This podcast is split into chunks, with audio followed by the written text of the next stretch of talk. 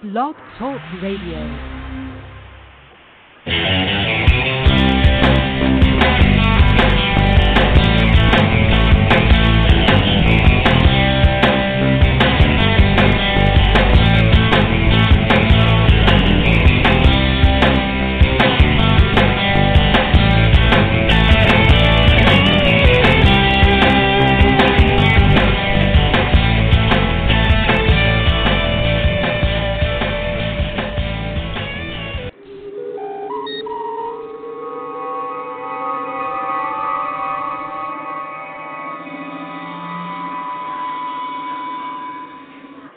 General quarters. Security, condition three. Thank you. Security three, sir. General quarters three. Intruder alert. G Q three. Intruder alert. Well, my wonderful doorman says intruder alert, but I know he's been definitely looking forward to this show as much as I have tonight.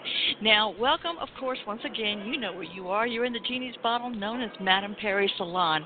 I am your hostess and cruise director, uh, occasional den mother, Madame Perry, or you can call me Jennifer Perry, and I am so thrilled to have you here. And uh, I, met, I took a few days off this week. I had I went to Los Angeles. A client of mine, Jennifer Irwin, an author, uh, we had her book launch party at a place called Kelly Eye Designs in Redondo Beach. And uh, the owner, Kelly, um, she's an interior decorator, but she sells all kind of art and clothing and wonderful things in her shop. So she hosted it in her shop. And um, the book, Jennifer Irwin's book, is called A Dress, the Color of the Sky, and it deals with a woman who's going into rehab for sex addiction. The film rights have already been purchased even before she uh, signed a publishing contract, so that was pretty exciting. We've got the uh, publisher, I got, I mean the, uh, the excuse me, the Uh, producer, Annette Stevens. I got to meet her last night as well, or the night before last while I was in Los Angeles as well. And um, I don't know, they're not letting me say a whole lot, but I do know that on the website they have mentioned Bradley Cooper for the lead in this film, and uh, don't know who all else, but it should be very good. So A Dress, the Color of the Sky by Jennifer Irwin. She had a fantastic night. I think she sold about two hundred books. Something. It was amazing. Also, it's Glass Spider Publishing. It's a publisher, and if you're looking to submit to a publisher, I think they're a small press, at least they are now. They will be big very soon because this book is taking off like mad. Uh, Glass Spider Publishing is definitely a class act among publishers, so check them out too. Recently, going over some shows recently, we had Tony Green on. Tony Green is a psychic medium, and she's got several books and has a, oh, she's got a T V show, uh, radio shows. Tony Green, I, I hadn't even checked back into the studio and find out that Tony's uh, show has gotten a lot of downloads. I think I've had um, uh, fifty-seven hundred people have downloaded that show since she was on last, I believe it was Tuesday or Wednesday. That's pretty exciting. And then coming up soon, um, I'm going to have a guy, Pat Duggins, who's covered all of the national missions for years um, for N P R. He's going to be on in a couple of weeks. And everything is just coming up. I'm getting more and more fun guests, better publish, uh, excuse me, publish, publishing's on my mind. Um, sponsors, and it's all because of you, because you listen to my show, you subscribe, you share it with your friends, you download it, uh, whether you listen to it on Blog Talk Radio, Player F M, Stitcher, Apple iTunes, Blueberry, whatever your choice to listen to podcasts. The point is that you do and you subscribe, and I am so grateful to you. I really appreciate you, and that makes uh, me able to get more exciting people coming on. So, and tonight, you know what I, you know what I'm going to say now? I'm going to say tonight is definitely no exception. Um, this is a guest I've wanted to have on for quite a long time, and uh, a lot of people have been anticipating this as, as much as I have. So what can I tell you about him? Well, let's see. He is a writer, educator, activist. He's a native New Yorker. Uh, He's he's written, uh, well, he's a poet and author. His poems and essays have been published in a variety of books and journals. his book, he's got a book that's very popular called, um, that he wrote with his partner, Joseph, and I'm not even going to say his last name until my guest comes in here, uh, who wrote and edited the book with him. It's called Our Naked Lives, Essays from Gay Italian American Men. It's a collection of fifteen personal essays from fifteen men about being gay and Italian American. Um, and just so you know, he has an essay in this book, but just so you know, if you look back through some history, and, and history that's not not too far in the distance back there, uh, Italian Americans had just as much difficulty, just as much prejudice, and just as much mistreatment as uh, any other group of gays in, um, in America. And uh, a lot of people don't know that. I had a guest on the show once. He's been on a few times, Ray D'Africo. And when he first spelled his name for me, he said, well, my grandparents had to uh, take the apostrophe after the D apostrophe A F R I C O because they wanted it to sound or look less Italian uh, because of uh, the prejudice that they were dealing with at the time. So there's a lot of things, if you look back a little bit in history, a lot of things we're not aware of. But anyway, as I was saying, um, his essays have, impe- have appeared in White Crane, Stranger to These Shores, and various anthologies, articles in Gay City News and the Huffington Post. He was awarded the Editor's Poetry Prize for his work in Gay City Volume two. He writes on personal, political, and social topics and issues, including marginalized peoples and literatures, especially, as I said, Italian Americans and, and people of the gay, lesbian, and bisexual, and transgender, and queer, the G L B T Q community. Or uh, so, you know, I have a strong interest here. In fact, my husband's always saying, "I love my wife. She wants to, she wants to champion every group. She wants to champion the G L B T Q group." He goes, he's always so proud of me. Um, so why don't I just go ahead and say, I am thrilled to have here in Madame Perry's Salon, and let me get his microphone turned on. Wait, he seems to have disappeared. I think he's going to come back in. Oh, you are here. I didn't see you. I am. Uh... My guest, Michael Carosone. Michael, how are you doing? I'm fine, thank you. Thank you for having me. I'm okay. Very honored and flattered. I, I am delighted to be here. You know, I first found I first found you on Instagram, and uh, we share a mutual friend, Colin Kelly, my dear friend Colin. Yeah. And uh, I first thought you, I was just very intrigued by your post in Instagram, and uh, thought, okay, here's a like-minded individual who has a lot to say and who says it well, intelligently. Uh, with confidence and power, and I, I just had to start following you and getting to know you better. So, I think once again, another uh, another benefit of social media is finding people that you might not have ever had the chance to know, with whom you can uh, identify a similar spirit or feeling.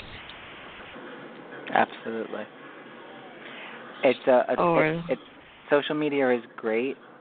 It really is, but the other side of it is you never really meet some of these people either in real life. But I hope to meet you in real life one day.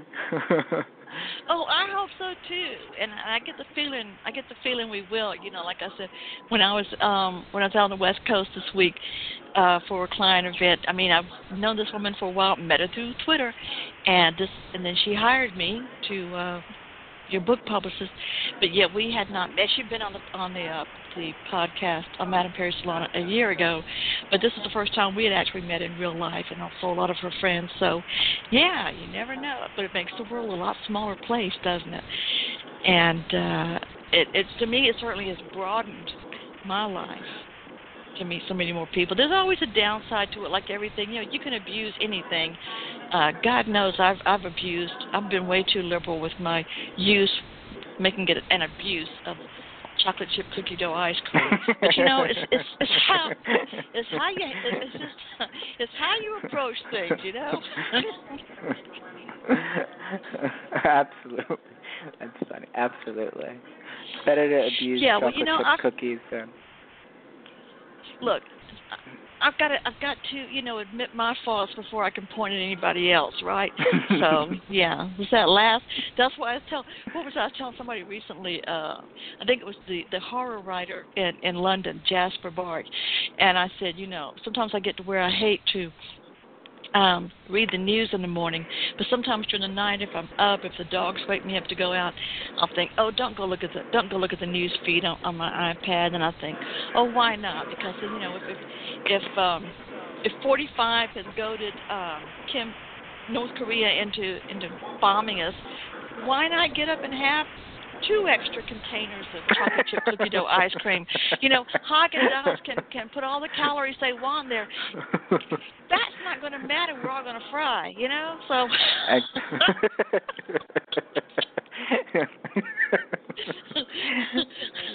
So. So your last supper is Haagen-Dazs and chocolate chip cookies. Good for you.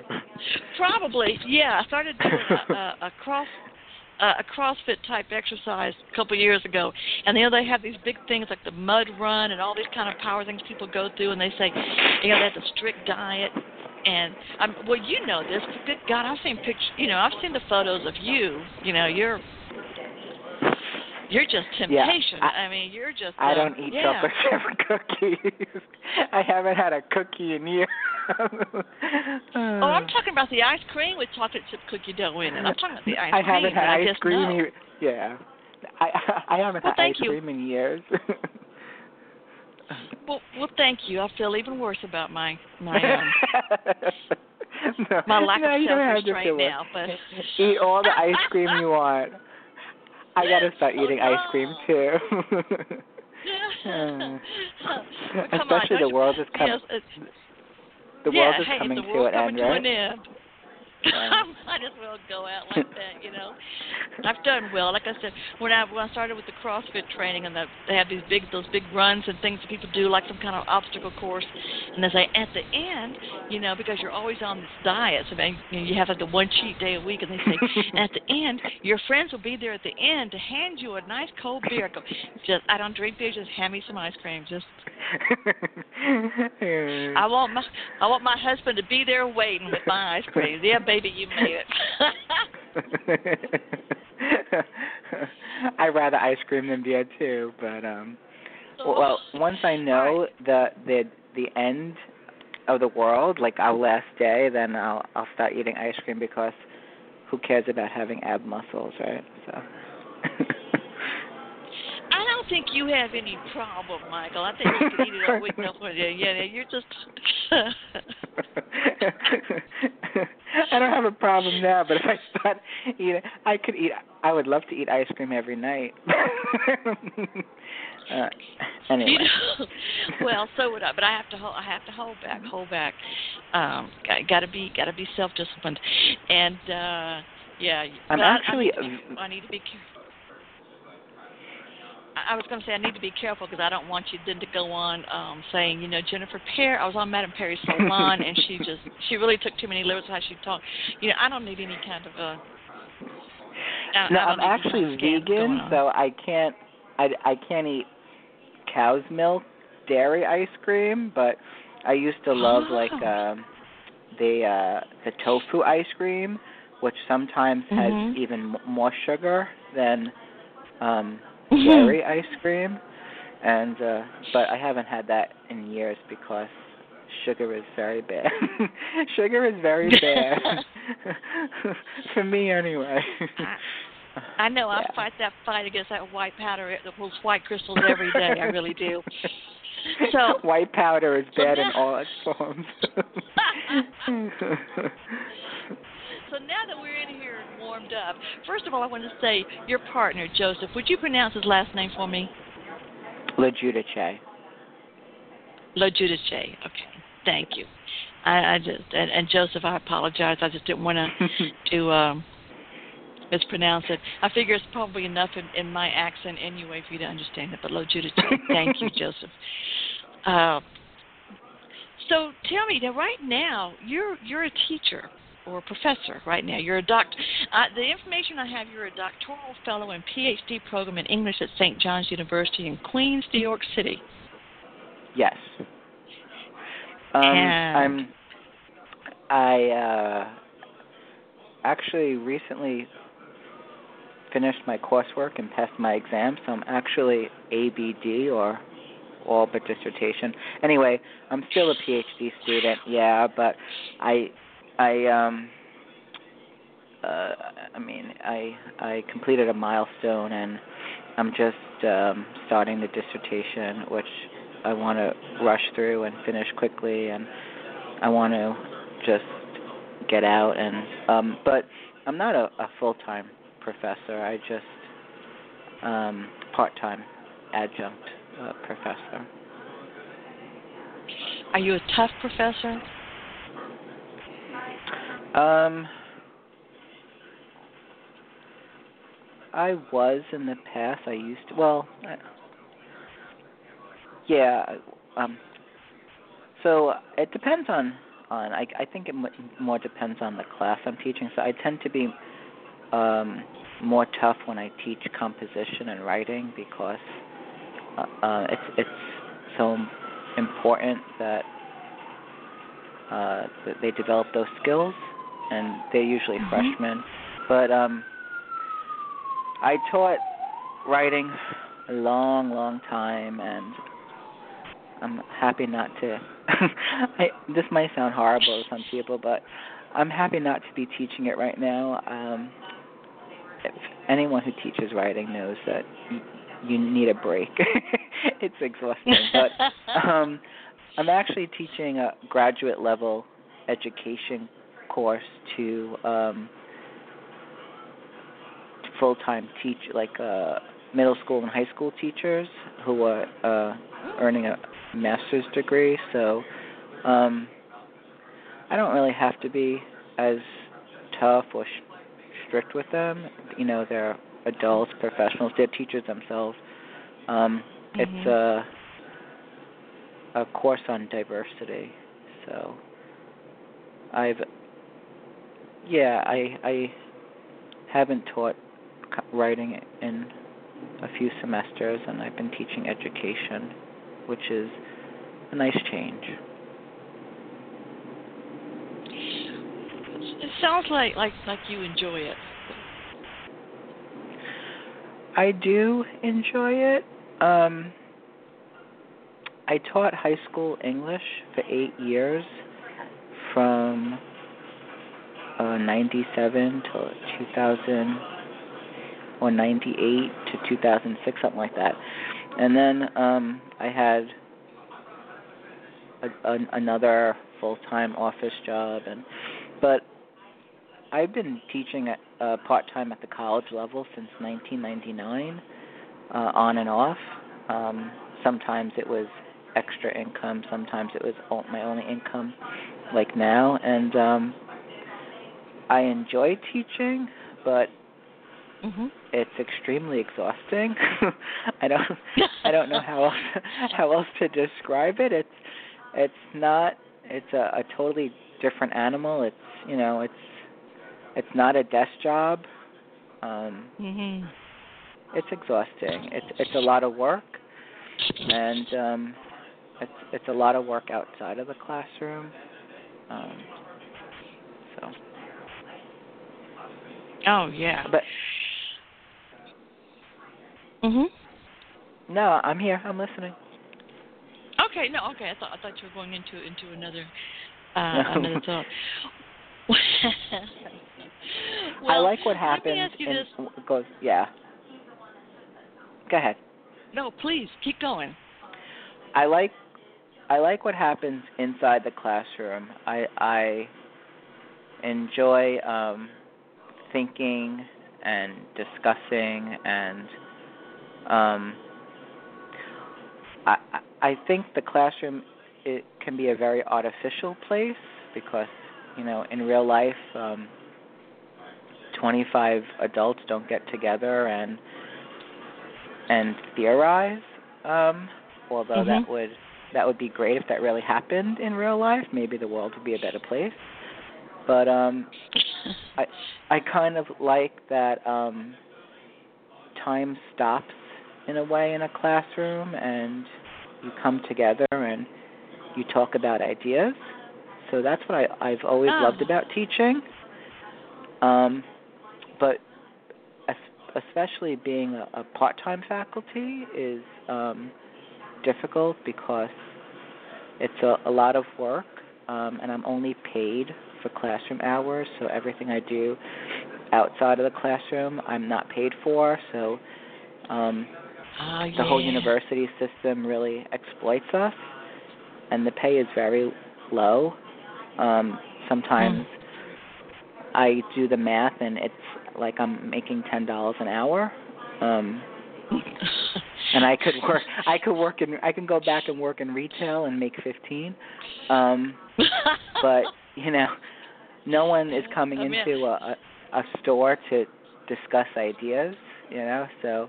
Um, but American higher education is, you know, it's really problematic because it's it's become a, a big business, and it's. Mm-hmm. It's exploiting its workers just like other corporations. Um, so that's it's just it's it's it's um, it's sometimes difficult just to think that um, you're uh, a college instructor, or even if it's a part-time professor, and um, you're supposed to be respected, but you're really disrespected, you know. And American society is anti-intellectual anyway, so it's it's constant disrespect. That's something that I would, I would think, or I would hope that it would be different. Now, I went to college, got my degree much much later. I mean, I think the other students in class, I think I was older than their parents when I went. And that's great. I remember though. being just. Yeah, I was so thrilled to be there, Michael, and just so thrilled to finally get in and, and get going with this. And um, I remembered some of the students would come in and say, and their first, you know, their first, well, not, they wouldn't go first day. The second day they would say things like, do we have to buy the book? Do we have to come to class? Do we have to this? Do we have to that? And I remember just being astounded. They still ask those questions. The freshmen still ask those questions. It hasn't changed. Um, I'm I'm very happy not to. Uh, I'm not this semester. I'm I'm not teaching undergraduates, especially freshmen. So I'm very happy um, because I need that change every now and then of like you know having. more mature, older, professional students. You know, it's it's, mm. it's nice. It's nice to just yeah. be in a room with um, some adults and just uh, talk, like just like I, I said, just talk about ideas in a, a mature, mature way. Um, that's that, mm. I mean, that's really what you know. That's what university is supposed to be about. Um, Yeah. It's kind of changed, but so thank you for letting me vent. This is a wonderful therapy session.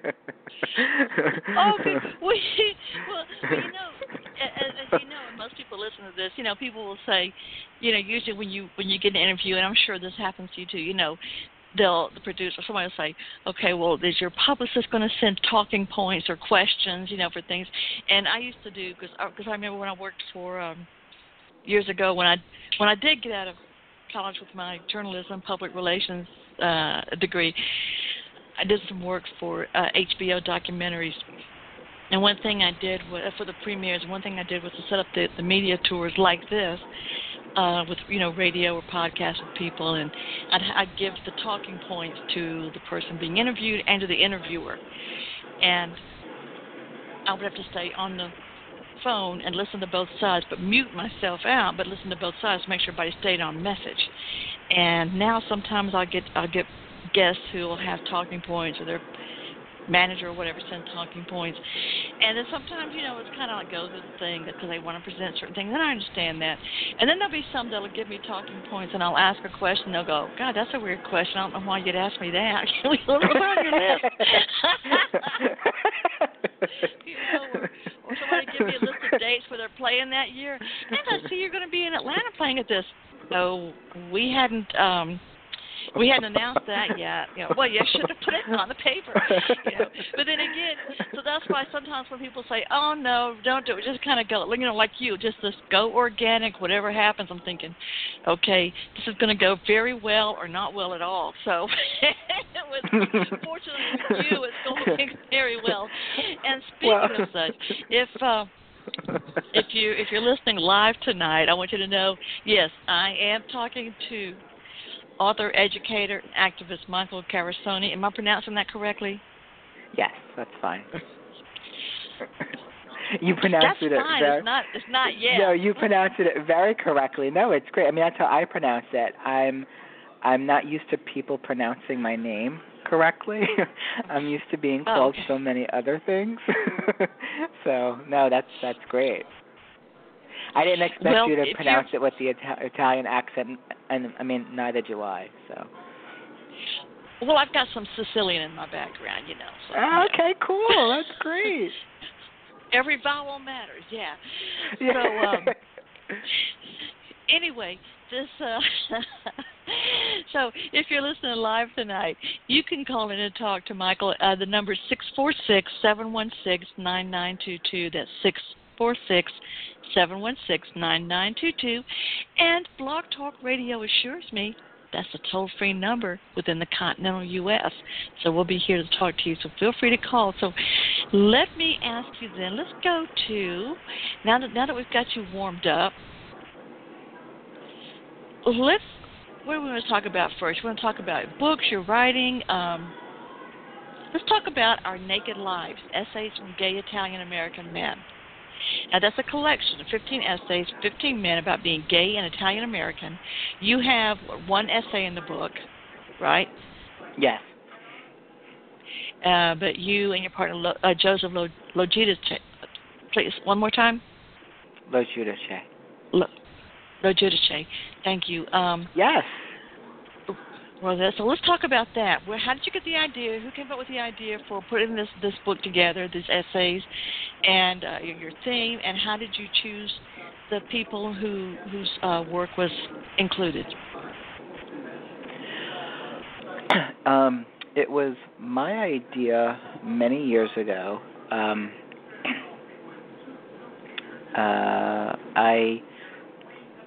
was writing my thesis, my master's degree in English, and um, after after choosing uh, quite a few topics that were unsuccessful, I went to my advisor and I asked her if I could write about Italian American literature. And I didn't want to ask her that at first because um, I didn't think she would say yes. I didn't think the department would think it, it, it was worthy because I know that uh, in the scholarly world of literature, it's, it's not seen as worthy. So mm. she was... also Italian-American, but I still didn't want to ask her that. And I had I had so many other ideas for a thesis that I knew would be accepted because they were um, either well-respected authors or they were, you know, works of literature in the canon or or they were um, uh, seen as, as something worthy. But uh, I was, I finished my coursework really quickly, and mm-hmm. then I was struggling for about a year. I didn't know what to write my thesis on. And the more I waited and failed at it, then you know, more time would pass and I, I wouldn't get my degree. So um, I went to her and I said, um, I... Uh, finally, I, I don't remember the exact, but finally she said, um, okay, so uh, that didn't work out, and that didn't work out. She said, but what do you really want to write about? So I said, I really want to write about uh, why Italian American literature is disrespected and marginalized. And she said, mm-hmm. Great, I want to read that, go do it. So um, I went to do it, and I I uh, took a long time. I left the program. I went into another master's degree program, got another master's degree, then came back to the program, blah, blah, blah. So anyway, um, I spent a long time researching and writing. I wrote a really long thesis, and um, while I was researching, I accidentally uh, found only two collections of of um, two books um, that were collections of various types of writing um, by and about uh, L G B T Italian Americans. And there were only two, and then many years later when I published my book, my book is only the third. There are only three books, um, not three books that are about us or by us, but three collections that um, have uh, multiple voices recorded. So um, after I uh, my thesis was approved and I graduated and I got my degree, um, Joseph and I were talking, and we started uh, brainstorming ideas about this book. And that was in two thousand seven, and um, we wrote uh, an entire uh, nonfiction book proposal, and um, we sent it to many, not all, but many or most of the uh, gay publishing companies, and uh, we were either ignored, they never replied, or they rejected it. And um, that alone is another essay for me to write one day. So the gay publishers, yeah, yeah. Reject, yeah, the gay publishers rejected us, which I wasn't surprised, and I knew why they rejected us. And um, it wasn't until two thousand thirteen that a small independent scholarly press Um, that only focuses on Italian-American content, published our book. So it took the Italian-American publisher to publish a book about being gay and Italian-American, and that surprised me because um, not the, the the press didn't surprise me because it's not uh, any sort of um, conservative press, but what surprised me was that the uh, Italian-American community that tends to be, or was, I mean, it's it's uh, evolved, but that tends to be conservative, really um, uh, sort of uh, uh, really welcomed our book into the world and was excited about it. And the Um, gay male community was not as excited. Um, so th- that's a, a definitely a fascinating study that I would like to publish one day, but I think I know the answer.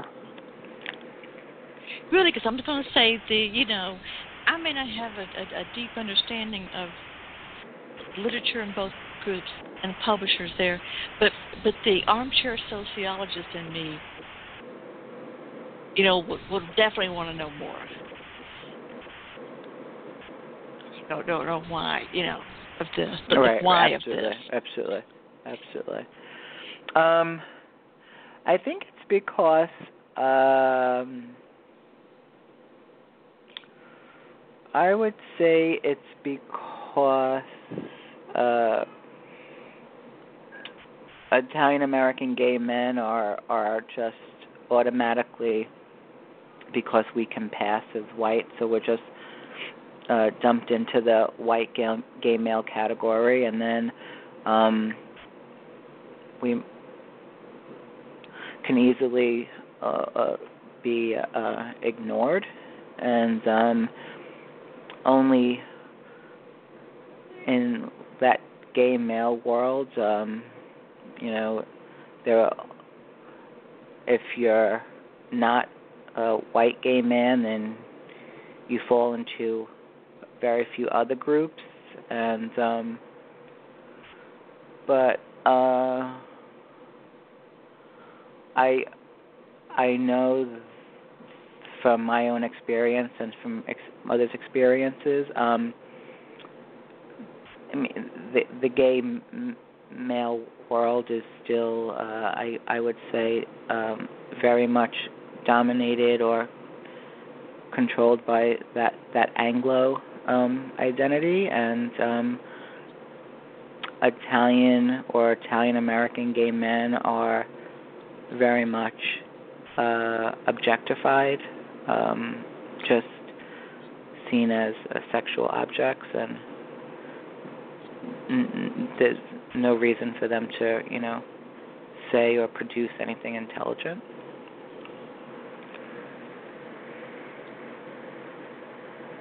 Hmm. So, and I don't see this, you know, and even though, you know, I'm a straight white female, you know, my husband and I are very involved in a lot of um, gay communities, activities, and, and support groups. And, you, you know, I was very unaware of that. Yeah, well, well, yeah, I mean, um, you... I guess it's it's very normal for you to be unaware of that because, mm-hmm. right? Because yeah. your your identity. So, um, gay men don't come up to you and um, uh, say certain things to you that they would say to me or that they say to me with uh, without uh-huh. any sort of hesitation, right? So, um, you know, gay men aren't coming up to you and um, treating you as a, a some sort of erotic toy, you know, that's all. Mm. Ah, right, right. So that's that's a um, it's got to be a very I, I, I don't know. Help me with the word here. I would say disrespectful or, or debasing type of feeling or attitude. Absolutely. Well, it is, and um, you know, it's it's.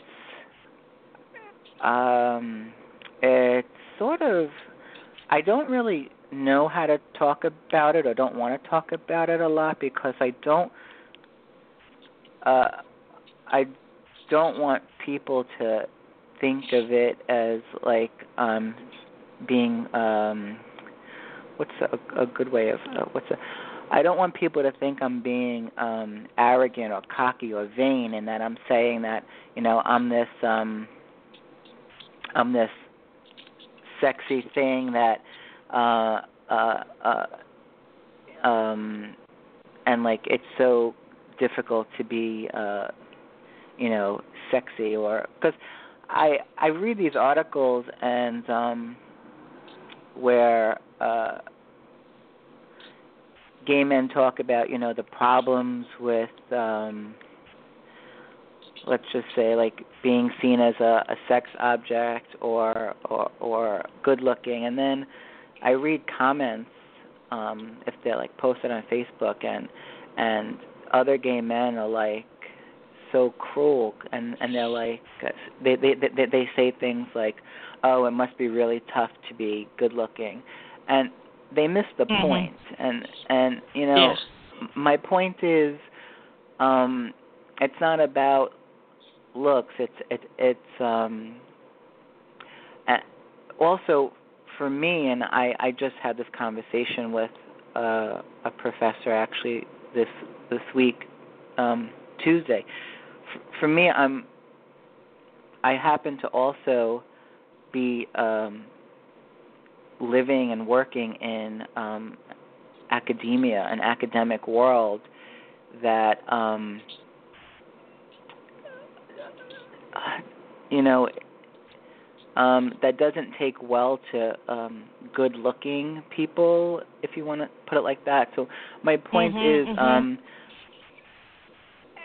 I am constantly um, by um, by uh, colleagues or, or uh, students or peers, by my my, my own professors. I'm uh, you know I'm, I'm I'm also a student, but I am always being insulted or sexualized or objectified.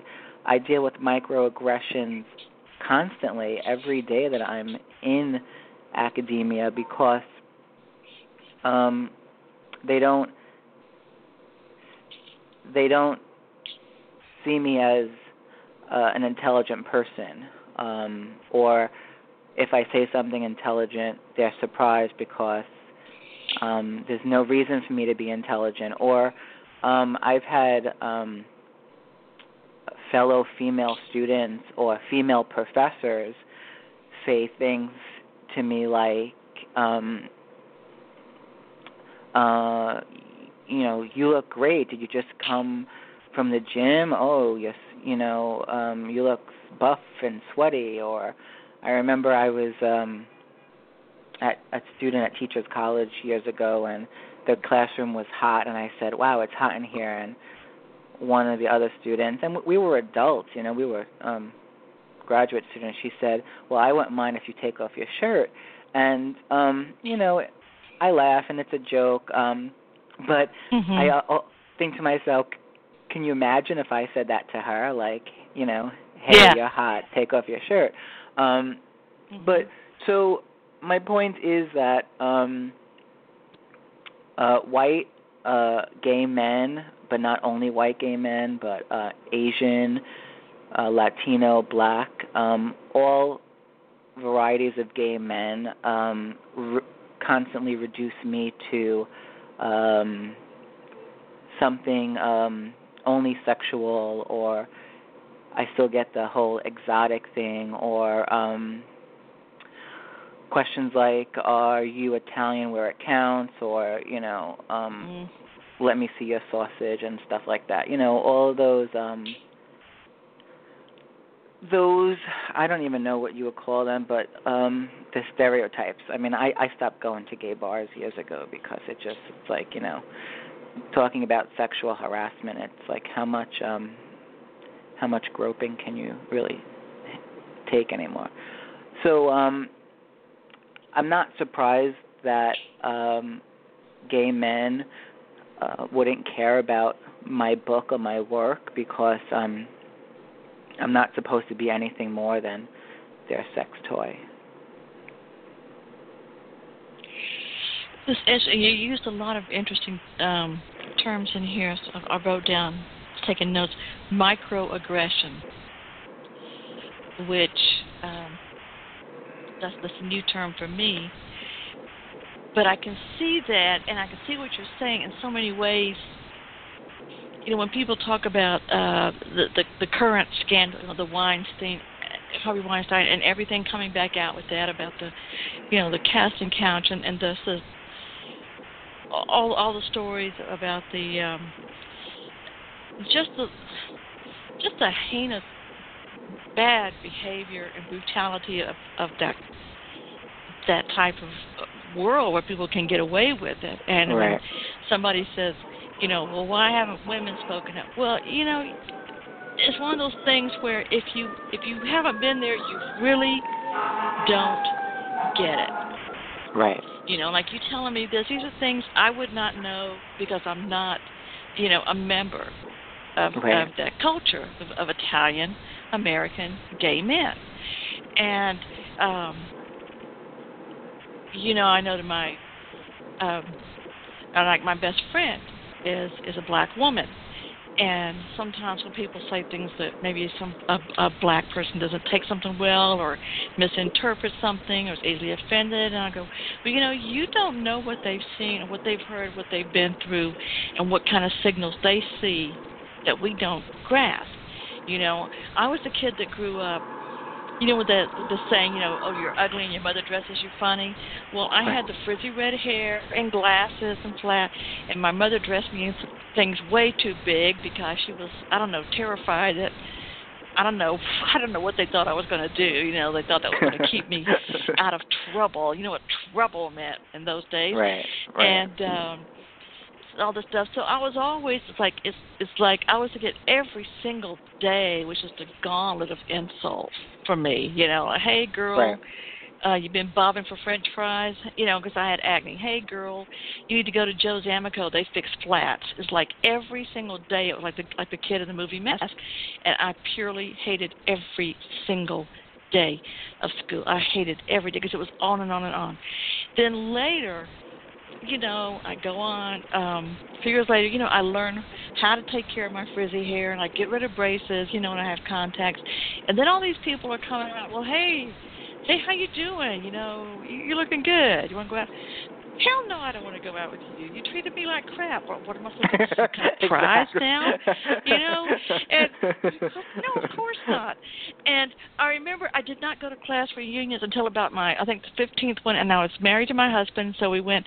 And um, I had told him some of the horror stories, you know, about being made to stand up on a bus and have stuff thrown at me, and he said, who did that? I said, these people. And they didn't recognize me, and so guys would try to flirt, and I go, you know, you've always been an ass to me. No, I haven't. You've never. I don't even know who you are. You know, you've never met me. And I thought, I thought, oh gosh, the tricks I could play. You know, except for one guy did apologize to me in a roundabout way, but I think it's because the movie Flatliners had just came out, so we probably had nightmares from that. You know, but then, but then I and and and, that, and I and I hope he did. But, and then I was trying to tell that people would be, there was always some little thing you could do.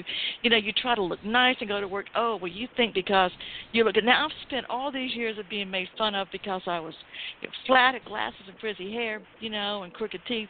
And now it's like, oh, you think you're something because, you know, you look good or you wear this kind of right. dress or whatever. Right. You know, you fit into a size six and all this stuff. And I'm thinking, okay, where did everything go? Wait a minute, what, what?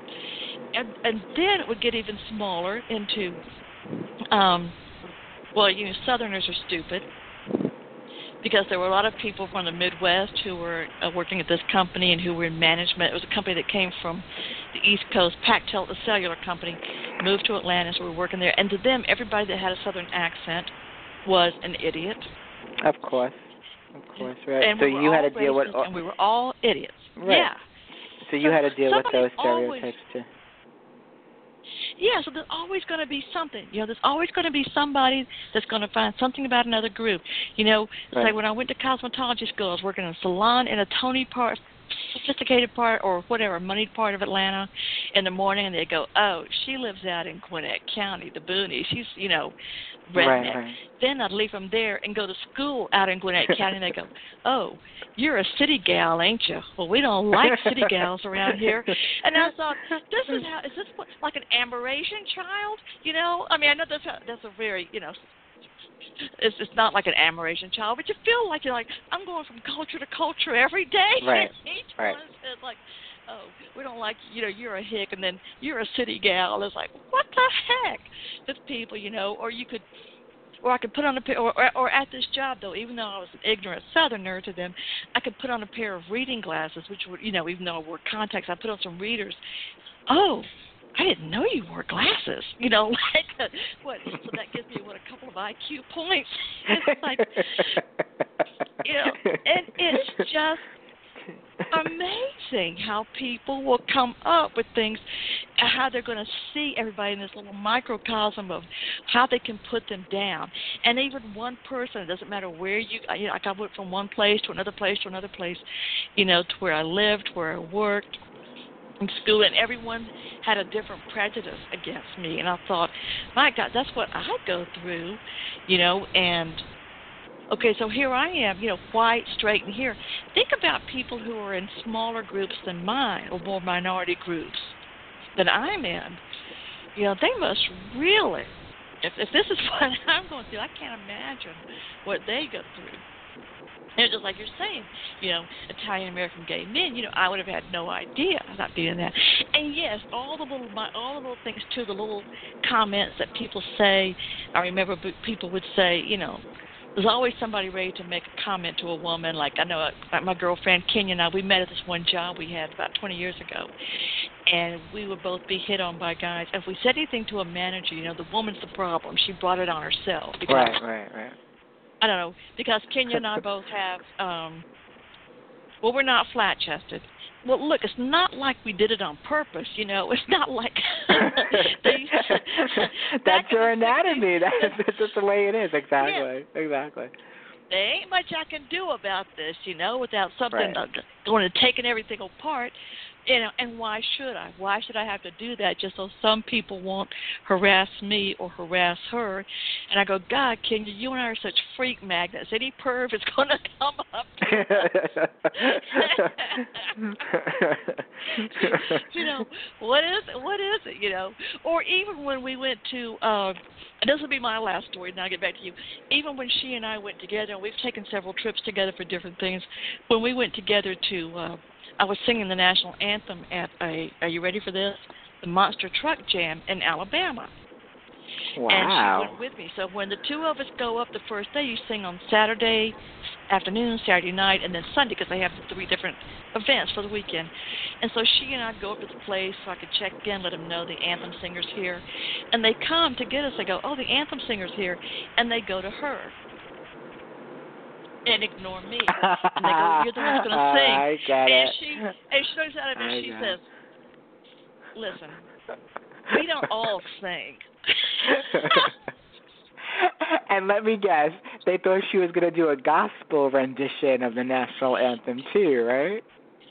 Oh, yeah. They figured she was going to be just giving some kind of Aretha thing, you know. All right, and, exactly. Uh, listen, we yeah, don't. That yeah. was perfect reply. Listen, we don't all sing. Oh, she's yeah. She's brilliant, and she's she's one she's a wonderful person. You know, she's always she's. Uh, we just have a wonderful. Every time we go on these trips, but we always have plenty of laughs. But she just looks at him. No, we don't all sing. So. And they looked at me. You sing? Yes. But yet, it's always easy. And then it, for people to find, there's going to be some hole. And then, of course, Michael, then it has to make. Then I think when I get aggravated with it, that's probably the time where I need to stop and think. Okay, am, what am I doing? You know, am I looking at somebody and thinking they're this or that because of a, you know, because of a prejudice I may have or something that I'm already thinking about a group of people. Um, right. Yeah, because we all do it whether we know it or not, I think. True. I, I, I do think um, other people do it a lot more than than I do.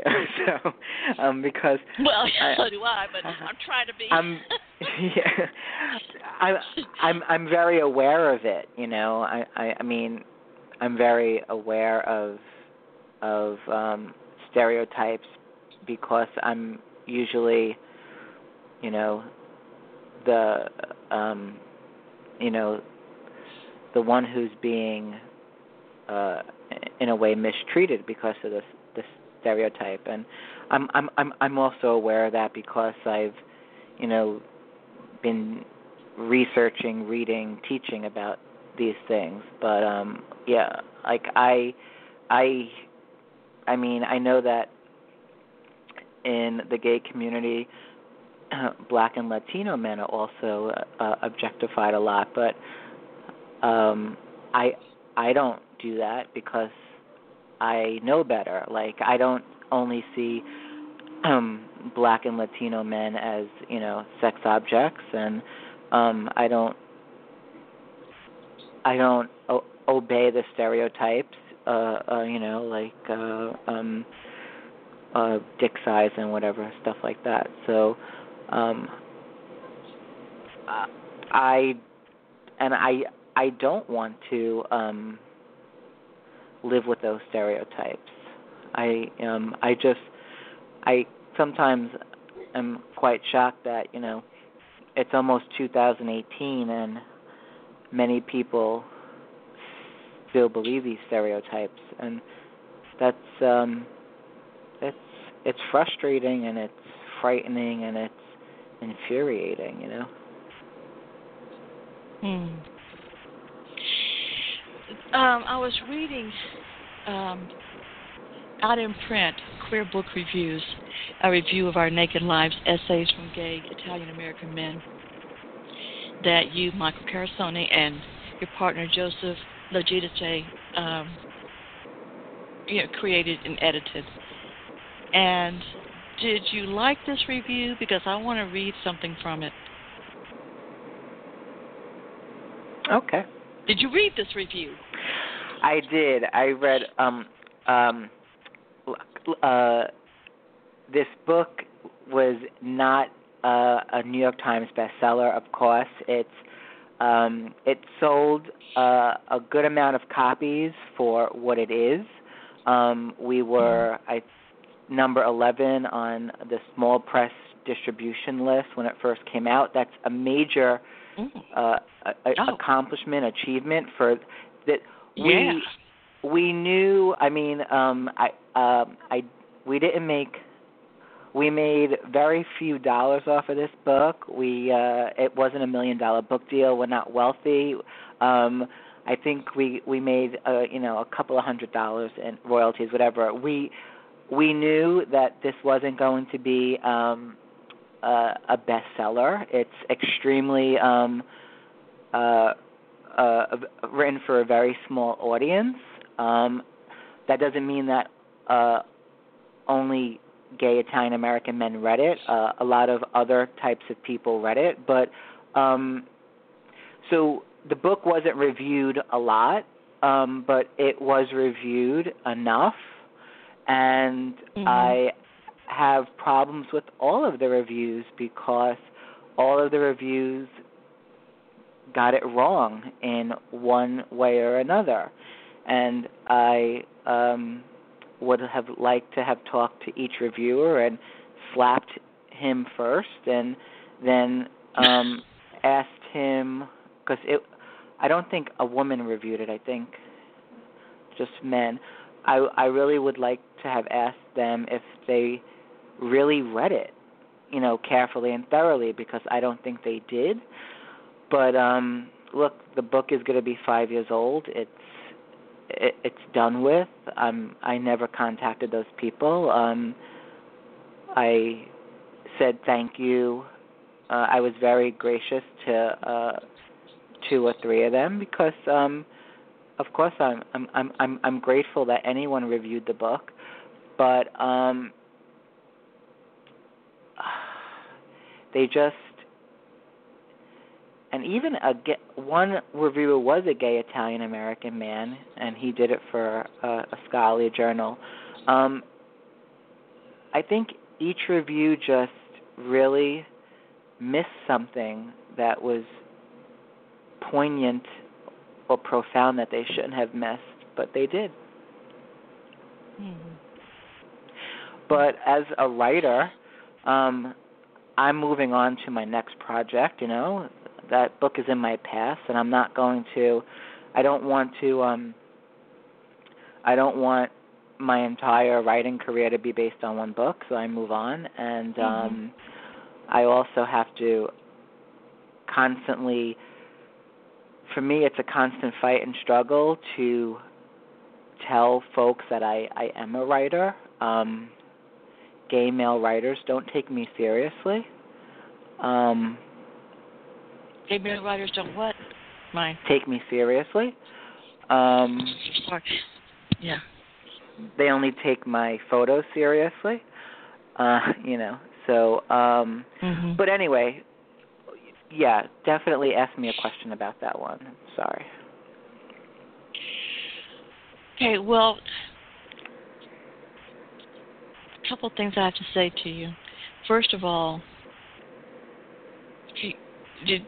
And and this little, I don't know if you can hear this voice that keeps coming in and telling me how many seconds I've got left.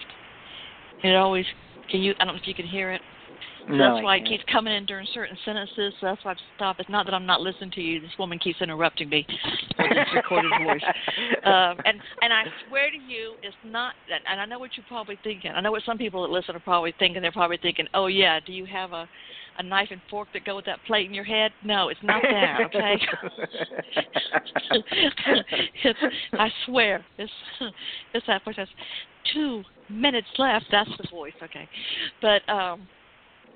Uh, so if I understand you, you don't always, you know, think of yourself, express yourself as, as a writer, but I'm going to have to say something, you know, because I've just become, I've come to enjoy you so much from meeting you as as it were, on Instagram and reading their posts, and I've just come to admire you and respect you and enjoy you so much on there that... Are you sitting down? Yes. Okay. I really do want you to come back and talk more about your writing and work, if you don't mind. Oh, thank you. Absolutely. Please? Okay, sure. Good. Yeah, yeah. All right. Let's Yay! do it again. Okay. Yay. Good, good, good. Okay. Yes, I definitely want you back uh, to get to talk about it. But I think this was the review. It's by uh, Lloyd A. Meeker. And... Um, Oh, what was the thing? Is um, th- there was a line further up ahead. I'm going to just take out a couple pieces out of a couple of paragraphs here that really stand out, and also because, you know, it's time for me to read the whole thing. And if you're interested, you go look it up, folks, and read it for yourself and, and get the book. But um, there was one thing. Is as as I think it's in the second. Third paragraph, as Frank Anthony Polito in his essay, essay Italian-American Reconciliation concludes, I hate to think of my grandfather leaving this world without knowing who I truly am, and yet I can't bring myself to broach the subject. Is it because I'm ashamed of being gay? I don't think so. I think it's because I'm proud of being Italian-American. And then the next one he talks about, you know, the recurring things of cultural insularity, family obligation, religious paradigms serving as landmarks in the individual journey recounted in each man's words. Um, but then down below, I think there's this thing where he says, the uh, a paragraph, the essays are educational in the way education often comes best through first-hand stories, acquired knowledge imparted by one to another. And... But then his last, I think his last, or no, nearly toward the end, though, he says, um, I strongly recommend this collection, a nourishing, thought-provoking, and deeply emotional exploration of exclusion and inclusion, structure and obligation, love, fear of losing love, the withholding of love, the nourishment and danger of extended family relationships seen through a gay and uniquely Italian-American lens. And so you feel like that, that paragraph gives a good, you know, just a good thumbnail definition? Yes. Yes. I th- hmm. I think what um, all of the reviewers um, uh, um, what they Um, what they didn't see or what they didn't notice or what they forgot or, or, or what they got wrong was that what what we wrote in uh, the introduction was that this the essence of the book was about um, these men having these two identities. Of course, we have We all have multiple identities, and we discussed more identities in the book. But the real, like, to put it briefly, the essence of the book was about these men having two identities, and these two identities um, never made us feel like we belong in either world or community. This, um, mm-hmm. These identities were more in conflict than in harmony.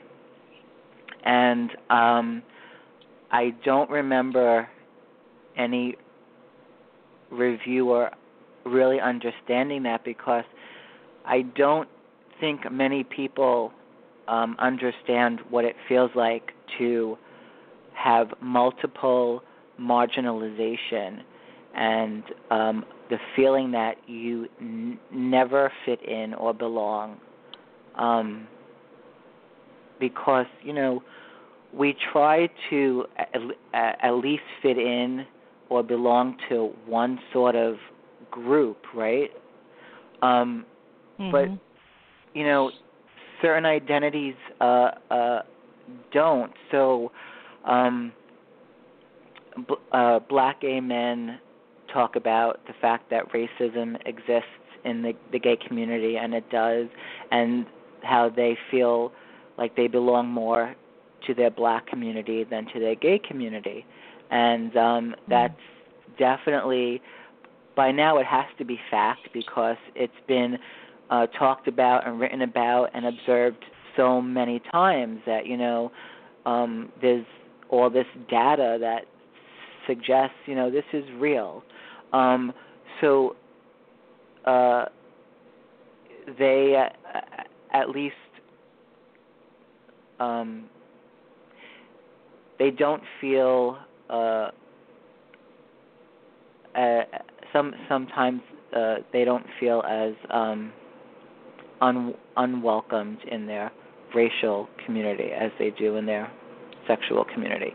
But the point of this book was um, the question, uh, what do you do when um, you're not really sort of welcomed in any of your communities or your identities, or, or um, what if you, you, your certain uh, communities welcome you, but that but that invitation is is superficial, or it's limited, or it's based on um, stereotypes, you know? So um,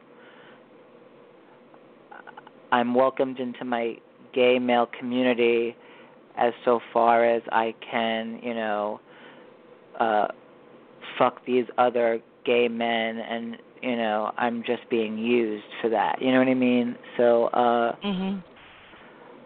so, yeah, the book reviews were lovely, um, but I think that they they missed how how profound these fifteen essays were in trying mm-hmm. to explain um,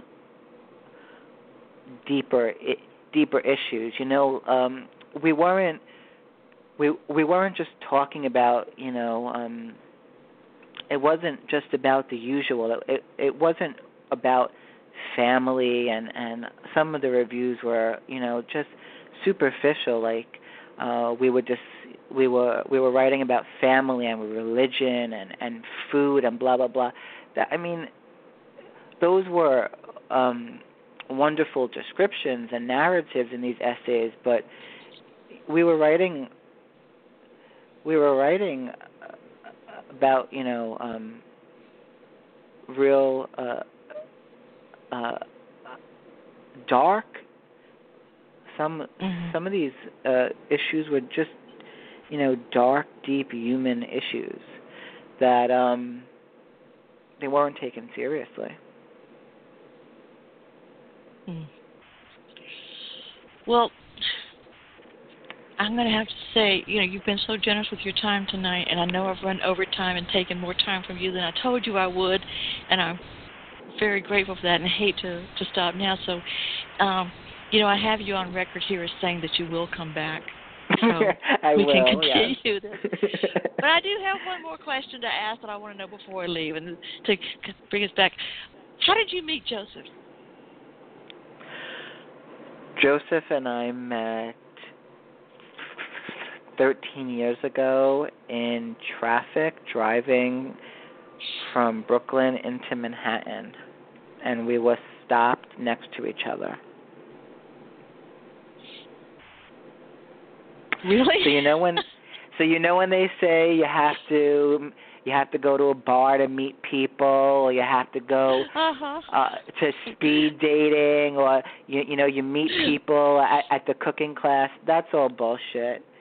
You meet people anywhere and everywhere. It's in traffic. Um, as long, I mean, as long as you're awake and aware and present, and you're in the moment, and you observe, and and you, you see, you know, a hottie next to you, and, and you make a move. I mean, that's really it, 'cause I'm not doing the online dating, and you don't really meet um, anything but a hookup at a bar, you know, and I don't want to take a cooking class, so there you go. Talk about so, stereotypes so you, and, and the silliness. Um, yeah. So, so was this was this in New York?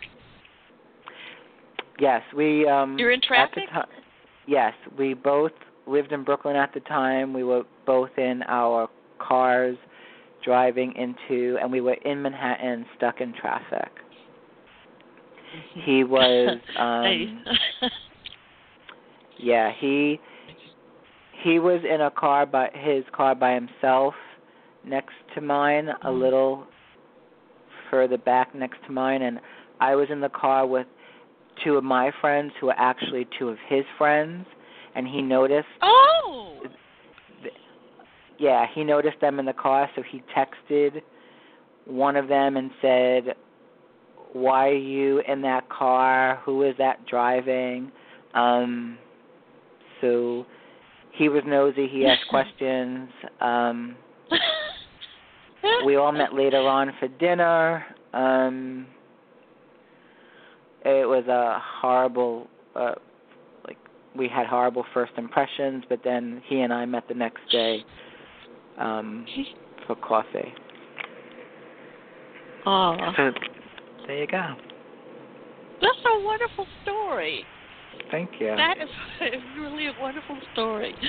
Uh, couldn't have made that up. So that's fantastic. Well, I hope to meet you both, but I, if I get, hopefully when I get back to New York again. Um, and I and again, I know I've kept you over time, and I'm so grateful to you for making the time and being so generous with your time with me, Michael. And uh, if you're Listen, folks, I uh, hope you've enjoyed this as much as I have. And, yes, he is coming back, and I'm so happy to hear it. And uh, this is where this is where we say goodbye, and I give a parting words to people, Michael, where I tell everybody to be nice to each other. And so what would your parting words be? Uh, my parting words would be um, hope. Where we were the night again. Okay. When everything you did, you jump and jive and the box sings and everybody's got to swing. But mom and papa right on time. They helped up all your nursery rhymes. When they started all your mama down out to the box sing. Mother good was cotton loose and they finished. With Lucky Land Slots, you can get lucky just about anywhere. Dearly beloved, we are gathered here today to... Has anyone seen the bride and groom? Sorry, sorry, we're here. We were getting lucky in the limo and we lost track of time. No, Lucky Land Casino, with cash prizes that add up quicker than a guest registry. In that case, I pronounce you lucky. Play for free at Lucky Land Slots dot com. Daily bonuses are waiting. No purchase necessary. Void where prohibited by law. eighteen plus. Terms and conditions apply. See website for details.